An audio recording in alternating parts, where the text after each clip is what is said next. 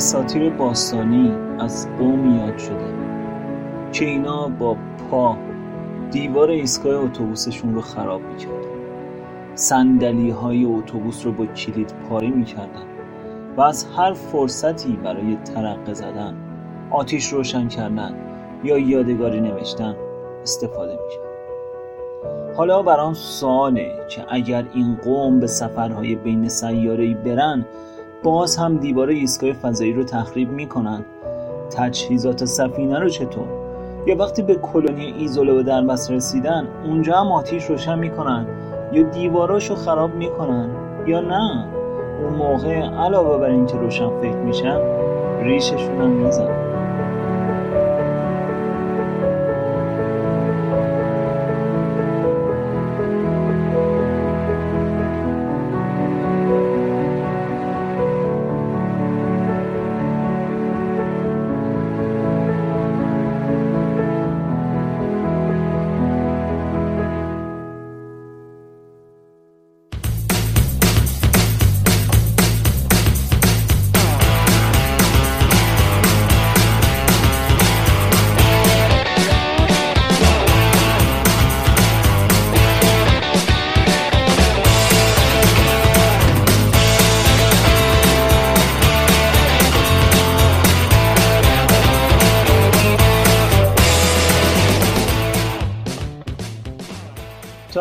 پادکستم از تولد منظومه و خورشید گفتم.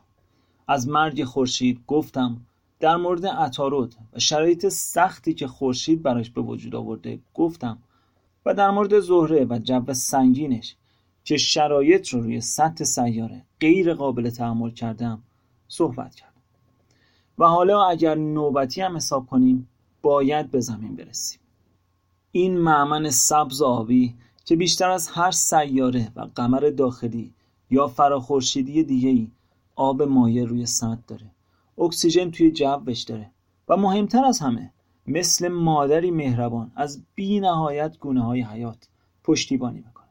همونی که داریم خودمون رو برای پیدا کردنش توی اجرام دیگه می‌کشیم. ولی همون رو توی زمین با دمپایی می‌کشیم. بدون اینکه توجه کنیم اون سوسکی که صبح کشتیم با این سوسکی که الان داریم می‌کشیم شاید دو گونه متفاوت باشن و شاید تکامل هر کدوم میلیون ها سال طول کشیده باشه.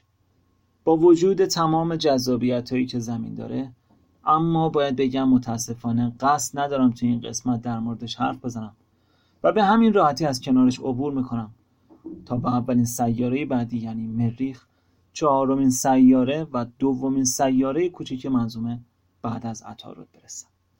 البته قبل از من و شما که با من همراه شدید کاوشگرا و مدارگردای بدون سرنشین دیگه هم به نیابت از ما چندین بار این سیاره رو زیارت کردم و اولین اونا مارینر 4 از ناسا بود که در سال 1964 در یک ملاقات نزدیک از مریخ متوجه شد که کمربند بسیار ضعیفی از تابش الکترومغناطیسی در حدود یک درصد زمین در اطراف این سیاره وجود دارد.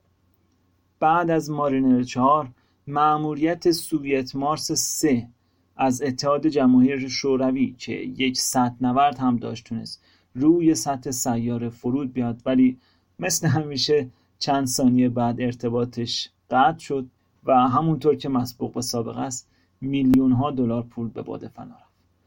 بعد از اون در سال 1976 کاوشگر وایکینگ از ناسا اولین فرود موفقیت آمیز روی سطح سیاره رو انجام داد.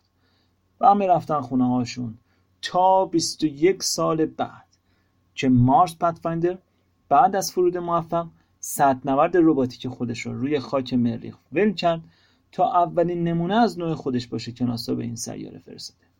اما بعد از Sojourner یا همون نورد Pathfinder دیگه مزه نورد فرستادن رفت زیر دندون ناسا و از اون به بعد سر کیسه رو شل کرد و Spirit و Opportunity و Curiosity و همین اواخر هم Perseverance رو دارق و دارق بعد از اونها به مریخ فرستاد. در کل چهل سال میشه که کاوشگرا و مدارگردای روباتیک دارن این سیاره رو کاوش می‌کنن و به غیر از اینا هند و چین و عربستان هم یه کارایی کردن که البته به نظرم هیجان انگیز نیست. و شاید بشه گفت مهمترین اونا مارس اکسپرس از اتحادیه اروپا است که فارغ از قوقای تبلیغاتی و غرور ملی اطلاعات مفید از وضعیت زیر و روی سطح اتمسفر و محیط این سیاره به دست آورد و مهمتر از همه با رصد راداری یک دریاچه آب 20 کیلومتری با عمق یک متر در زیر لایه های یخ جنوب پیدا کرد. کلا قطبای مریخ مخصوصا قطب جنوب پوشیده از یخن چون که به خاطر زاویه محوری سیاره زمستونا نوری بهشون نمی‌رسه. البته فقط 70 درصد این یخ از آبه و مابقی یخ یخ خشک یا یخ CO2 است. ولی باز هم همین 70 درصد هم نسبت به ابعاد سیاره اونقدر زیاده که اگه جاری بشه می‌تونه سطح سیاره رو تا 11 متر زیر آب ببره. چون مریخ خیلی کوچکتر از زمینه. یا اگر دقیق بخوام بگم ابعادش حدودا نصف زمینه و فقط 11 درصد زمین جرم داره. برای همین جاذبهش تقریبا یک سوم زمین یا 38 درصد زمینه و جاذبه زمین هم که می‌دونید 9 متر بر ثانیه بر متر مربع. اما به هر حال جاری شدن آب روی مریخ ممکن نیست چون اول اینکه وجود آب به شدت به دمای اکوسیستم بستگی داره. یعنی محیط بسیار سرد باعث میشه یخ بزنه و محیط بسیار گرم باعث بخار شدن آب میشه. و دمای مریخ معمولا بین منفی 60 تا منفی 125 درجه سانتیگراد. یعنی تقریبا مثل زمستونهای قطب جنوب زمینه. و دمای انجباد آب هم صفره. پس از این نظر وجود آب مایع در این سیاره منتفی میشه. به علاوه آب تنها در حدود فشار زمین یعنی یک بار یا یک کیلوگرم در سانتی متر مربع مایع میمونه. این یعنی حجم عظیم اتم های درگیر شده به دور گرانش زمین با فشاری که به مولکول های آب وارد می‌کنن اونها رو مایع نگه میدارن. و اگر فشار کمتر از این باشه مولکول های آب به حالت گاز تبدیل میشن و در جو مثل ابر یا رطوبت پراکنده میشن به غیر از این فشار بیش از حد زیاد هم رفتار عناصر رو عجیب می‌کنه. مثل سیالات هیدروژنی مایعی که از فشار بیش از حد زیاد در مرکز جرم مشتری یا سیاره های گازی دیگه به وجود اومدن. در واقع حتی در فشار جو زمین هم بعضی از مولکول های پر انرژی تر آب تبخیر میشن. اما سرعت این تبدیل حالت اونقدر کمه که به چشم نمیاد و به همین دلیله که آب در ارتفاعات زمین زودتر تبخیر میشه. البته این اتفاق با جوش آوردن آب برای چایی تفاوت داره. چون به مولکول های آب انرژی تزریق نمیشه و حتی از حالت قبلی سردتر هم میشن. چون با آزاد شدن مولکول های پر انرژی تر میانگین انرژی جنبشی در کل سیستم کاهش پیدا می‌کنه. در حال این آب اگرم مایع باشه در زیر سطح سیاره است و یا به صورت یخ و در زیر گرد و غباری که تقریبا هر سه سال یک بار کل سیاره رو پر می‌کنه. البته منظورم از سه سال سه سال مریخیه که به خاطر مدار طولانی تر و سرعت حرکت آهسته تر به دور خورشید نسبت به زمین هر سالش 687 روز زمینی طول می‌کشه. در طول این سال زمانی که فصلهای مریخ تغییر می‌کنه و انرژی خورشید به قطبها میتابه یخ قطبها تسعید میشه. و وضعیت های فصلی رو به وجود میارن که باعث میشه تا مقداری بخار آب و دیوکسید کربن وارد جو بشه. تغییر عناصر سازنده جو باعث میشه تا تعادل انرژی داخل جو تغییر کنه و به دنبالش جریان های هوایی گرم و سرد یا پرفشار و کم فشار یا همون باد به وجود بیاد و یک باد یا طوفان کل اکوسیستم رو درگیر می‌کنه. چون که جرم سیاره مثل ما خیلی کمه اما برخلاف اون جو داره خاکی که بلند میشه دیگه به این راحتی پایین نمیاد. و تا هفته ها تمام سیاره رو زیر لایه از گرد و غبار می‌بره. در سال 2019 نورد Opportunity ناسا در یکی از این طوفان گیر کرد و یه لایه از گرد و غبار روی پنل خورشیدیش رو گرفت. ناسا امیدوار بود تا با تغییر فصل تجهیزات وسیله رباتیک از گرد و غبار پاک بشن و بتونه با شارژ دوباره باتری به مدار برگردونه. اما متاسفانه نشد و بعد از حدود یک سال اعلام کرد که قصد داره اونو بازنشست کنه. اما بعد از تمام شدن فصل طوفان اکثر روزهای مریخ صاف و آفتابی که بعضا هم یک سری ابر توشون پیدا میشه ولی اونقدر نیست. چون که در مورد وضعیت آب توی مریخ گفته بودم و اگرم ابری توی جو سیاره دیده میشه بیشتر به خاطر شهاب سنجاییه که به جو برخورد می‌کنن و توی جو متلاشی میشن و همون هم خیلی زود به لطف تابش خورشید از سیاره چنده میشه. مریخ هم مثل زمین هسته فلزی متراکم داره و به نظر می‌رسه در گذشته صفحات زمین ساختی متحرک و آتش فشانهای فعال هم داشته. اما فعالیت این هسته در حال حاضر خیلی کم شده. و حتی داره خاموش میشه. منظورم اینه که دیگه فلزات سنگین مذاب و سیاری مثل آهن در مرکز گرانش جرم در حال چرخش نیستند تا مثل دینام بزرگ با تولید میدانهای مغناطیسی از سیاره در برابر پرتوهای کیهانی و ورود اجرام خارجی محافظت کنند و یکی از دلایل دمای بسیار پایین این سیاره هم همینه. از اونجایی که مریخ میدان محافظ مغناطیسی نداره بادهای خورشیدی جو سیاره رو به مرور به فضا میندازه و با وجود اینکه برخلاف زمین 95 درصد جوش گاز گلخانی دیوکسید کربن هست و مابقی از چیزهای دیگه مثل اکسیژنه اما چون غلظت جو خیلی کمه باز هم نمی‌تونه محیط سیاره رو گرم کنه. البته طوفان‌های فصلی با افزایش غلظت جو کمی به وضعیت سیاره کمک می‌کنن. ولی باز هم سرده و باز هم به دلیل فقدان آب در جو برای جذب انرژی و متعادل کردن دما و نازوچی بیش از حد جو یعنی یک درصد زمین اختلاف دمای روز و شب تو این سیاره حدود 70 درجه سانتیگراد میشه. مریخ با تمام کم و کاستیاش و اینکه کوچیکه و مشخصات کوچیکی هم داره اما توی کوههای آتش فشانی و دره ها واقعا سنگ تمام گذاشته و بزرگترین ها رو تو کل منظومه شمسی شناخته شده داره. و این نشون میده که مریخ گذشته از نظر زمین شناختی فعال بوده. قاره دریای مایع جو غلیظ میدان مغناطیسی کافی رود و صفحات متحرک و آتش های فعال داشته. و همین الان هم اگر داخلش آب بریزیم خود زمین میشه. ولی متاسفانه فعلا هیچ کدوم از اینها رو روی سطح نداره. به همین خاطرم همه چیزی که در مورد گذشته مریخ وجود داره جذابه و تمام این فرضیه ها هم از روی شواهد باقی مونده مثل کوه ها و دره های رسوبی یا جای فرسایش رودخونه ها استنتاج شدن.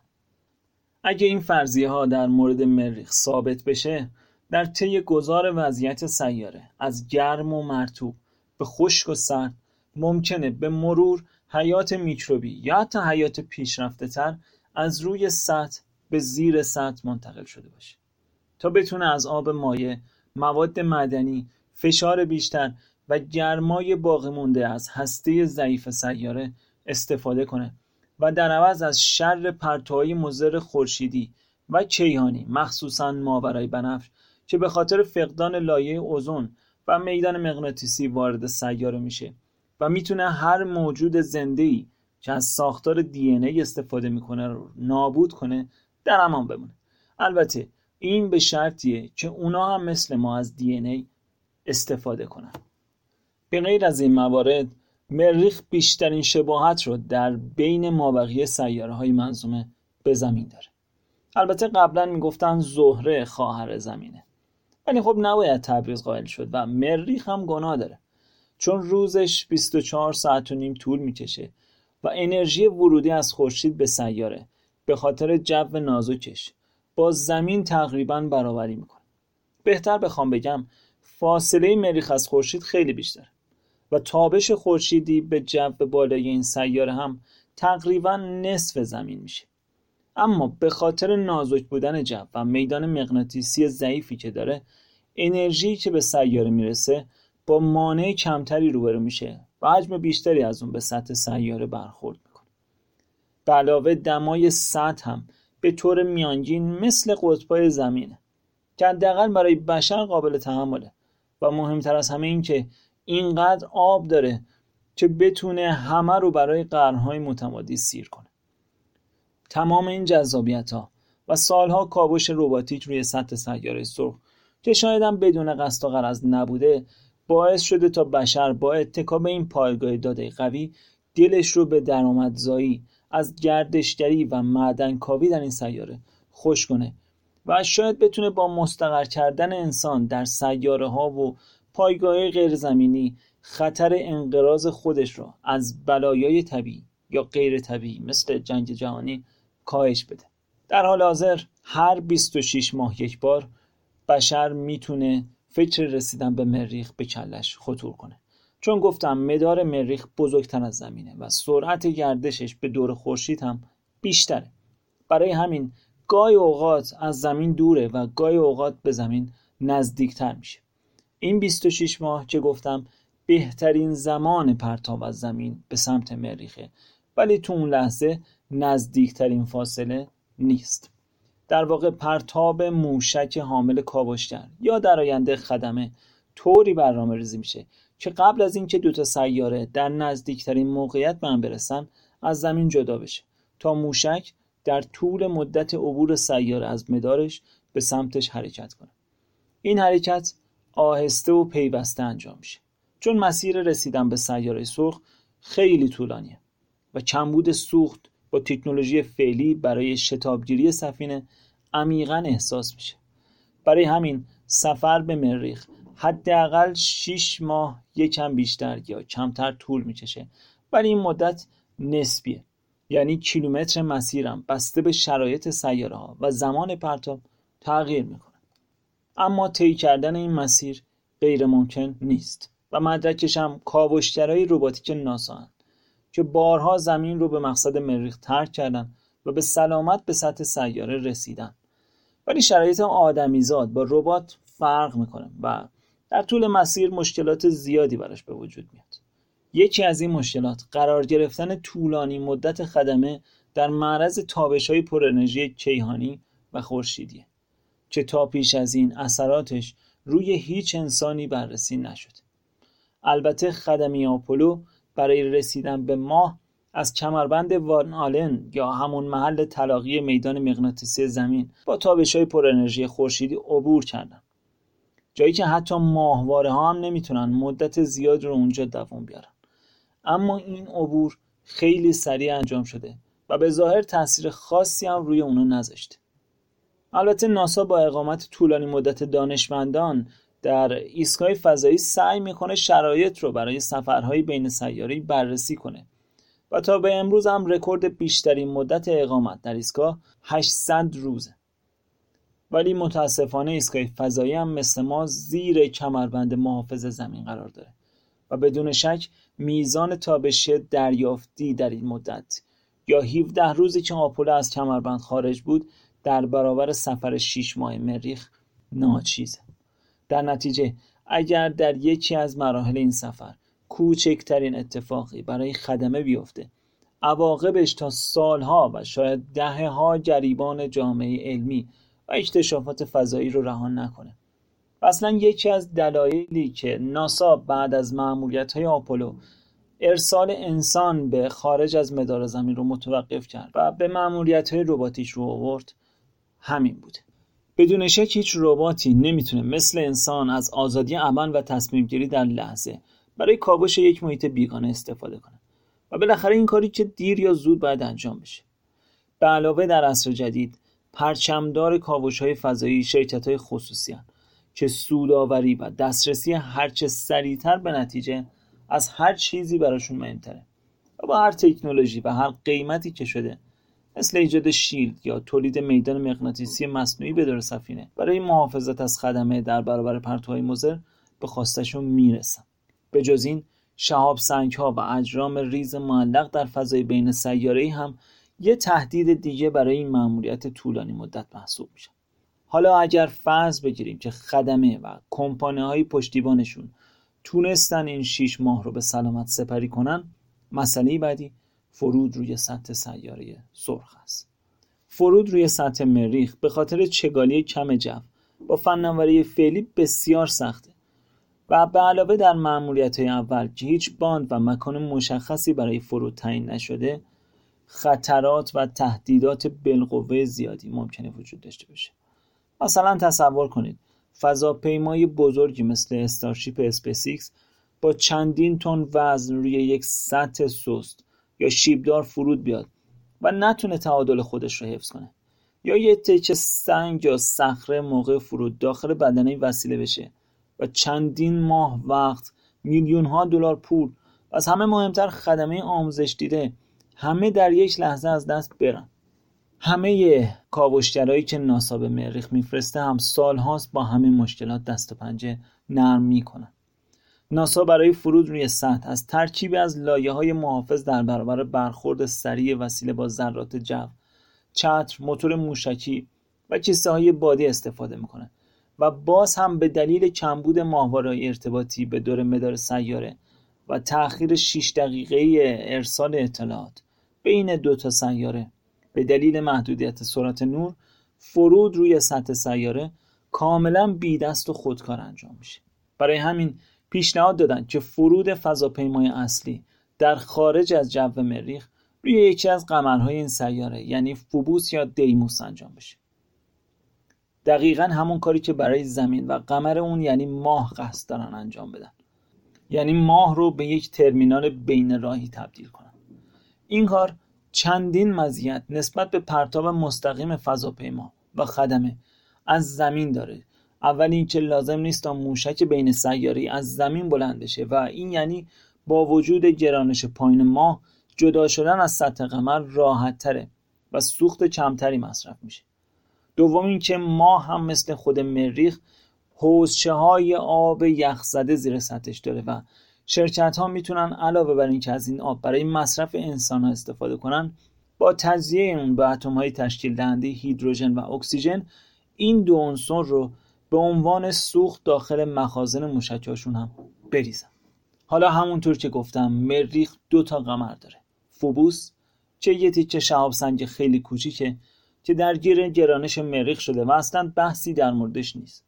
و اما دیموس که یکم بزرگتره یعنی دقیقا 27 کیلومتر. و اونم مثل قبلی شهاب سنگی بوده که درگیر گرانش سیاره شده. و پیش ها پیشنهاد بدن که حدوداً 16 میلیون سال دیگه با سیاره اصلی برخورد می‌کنه و همه چیز رو به گن می‌کشه. ولی تا اون موقع هنوز خیلی وقت مونده. اینایی که گفتم تازه شروع ماجرا بودن و فرود و زنده موندن خدمه در سیاره بیگانه خودش یه چالش مجزا به حساب میاد. مسلما سفرهای اول فقط برای مقاصد تحقیقاتی انجام میشه. و نیازمندی های اساسی خدمه مثل آب یا غذا و دارو از زمین برای اونا ارسال میشه. اما اگه قرار باشه جمعیت انسانهای ساکن حتی برای مقاصد تحقیقاتی روی سیاره زیاد بشه با وجود فاصله بیش از حد زیاد بین دو سیاره دیگه فرستادن مایحتاج از زمین یا رسیدگی به موارد فوریتی عملا سخت پرهزینه و یا حتی غیر ممکن میشه. پس زندگی روی مریخ نیاز به سیستم های پشتیبان حیات مستقل داره. که یک سری موارد رو بدون نگرانی برای خدمه تأمین کنن. اول از همه آب باید از قطبای مریخ استخراج بشه. وارد چرخه مصرف بشه و بعد از مصرف بازمونده اون تصفیه بشه تا دوباره بتونه وارد چرخه مصرف بشه. البته این آب بعد از مصرف کم میشه چون مقدار از اون جذب بدن میشه و استخراج آب در دراز مدت عمیقا لازمه. در حال حاضر در ایستگاه فضایی بین المللی 70 درصد آب مخازن رو بازیابی می‌کنن و با این حال سالی چهار مرتبه برای هفت یا هشت نفر خدمه ایستگاه از زمین آب می‌برن. بعد از اون نوبت به تولید هوای قابل تنفس می‌رسه. هوا هم مثل آب باید وارد چرخه مصرف بشه و تصفیه بشه. اما اینم بعد از مصرف توسط انسان کم میشه و نیاز به شارژ مجدد داره. در نتیجه باید کاتالیزورایی ساخته بشه تا اکسیژن را از جو یا آب موجود در سیاره جدا کنه و برای مصرف طولانی مدت ذخیره سازی کنه. دانشمندان پیشنهاد دادند که شاید بشه از سیانو باکتری ها برای تولید اکسیژن در سطح سیاره مریخ استفاده کرد. سیانو باکتری را باکتری هایی هستند بسیار قدیمی که از حدود 3.8 میلیارد سال پیش در زمین وجود داشتند. و مسئله مهم در مورد این موجودات اینه که بی یعنی برای زنده موندن نیازی به اکسیژن ندارن و نیتروژن و آب و نور براشون کافیه. و یک چنین شرایطی هم در زمین اولیه وجود داشته و احتمالا بیشتر حجم اکسیژن موجود در جو رو هم همین موجودات تولید کردن. البته این تولید کردن با قصد و غرض نیست و مثل ما که کربن و اکسیژن مصرف می‌کنیم و دیوکسید پس میدیم اونا هم آب و نیتروژن مصرف می‌کنن و قند و اکسیژن پس میدن. یا به اصطلاح فتوسنتز می‌کنن. دانشمندان می‌تونن همین کار رو مهندسی شده تر انجام بدن و بازدهی بیشتری ازش بگیرن.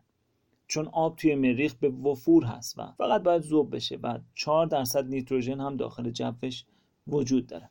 مرحله بعدی توسعه مزارع کشت مواد خوراکی مهندسی شده با مصرف نور و آب خیلی کم و بازدهی خیلی بالاست.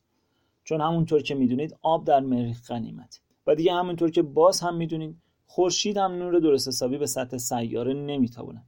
به علاوه چون که پرتوهای پر انرژی خورشیدی دائما سطح سیاره رو بمبارون می‌کنن کلونی های انسانی احتمالا زیر سطح بنا بشن. اینطوری با کمترین هزینه بیشترین محافظت به وجود میاد. ولی تمام این مراحل مثل آب کردن یخ یا تصفیه اون کنترل دمای کلونی تهویه و تصفیه هوا سیستم های روشنایی مخصوصا برای مزارع مصنوعی و کلا تمام تجهیزات دیگه در این مجموعه نیاز به تولید و ذخیره سازی مستمر برق دارن چون اونا مثل ما نمی‌تونن وقتی برق قطع میشه با چراغ گازی و سلوات شب و صبح کنن. چند دقیقه قطع شدن برق در کلونی ممکنه باعث یخ زدن خفه شدن یا حتی اتفاقای بدتر از این برای افراد اون زیر بشه. برای همین توسعه دهندگان کلونی در مریخ باید برق رو از هر طریقی که شده مثل پنل خورشیدی توربین بادی راکتور هسته‌ای یا هر تکنولوژی جدید و قابل اعتمادتری که اون موقع هست تأمین و برای مصرف دائمی ذخیره کنن اینها تازه بخشی از مشکلاتی بودند که ریشه فنی دارن و میشه با به کار بستن تکنولوژی بهشون فائق اومد. اما مشکلات اصلی مشکلات روانی و متابولیک انسانهایی که تو این مأموریت شرکت می‌کنن. قرار چند نفر مرد و زن بالغ از خانواده هاشون و زندگی عادی که سالها به اون عادت کرده بودن جدا بشن تا نیمی از یک سال یا شاید هم بیشتر رو داخل یک محفظه فلزی زندگی کنن که به هیچ وجه امکان بیرون اومدن یا برگشتن براشون وجود نداره. هرچند این عده باید شبیه سازی های فشرده و تستای روانی پیچیده رو برای پذیرش این مأموریت قبول کنن. اما شنیدن کی بود مانند دیدن. ممکنه در طول این سفر ترس از محیط بسته یا ترس از خراب شدن و از کار افتادن سیستم های پشتیبان حیات یا برخورد اجرام آسمانی به سفینه به سراغشون بیاد. از نظر اخلاقی رفتاری یا حتی جنسی با هم مشکل پیدا کنن و حتی اگر یک نفر از مجموعه هم به سرش بزنه و دیوونه بشه کافیه تو جون همه رو به خطر بندازه.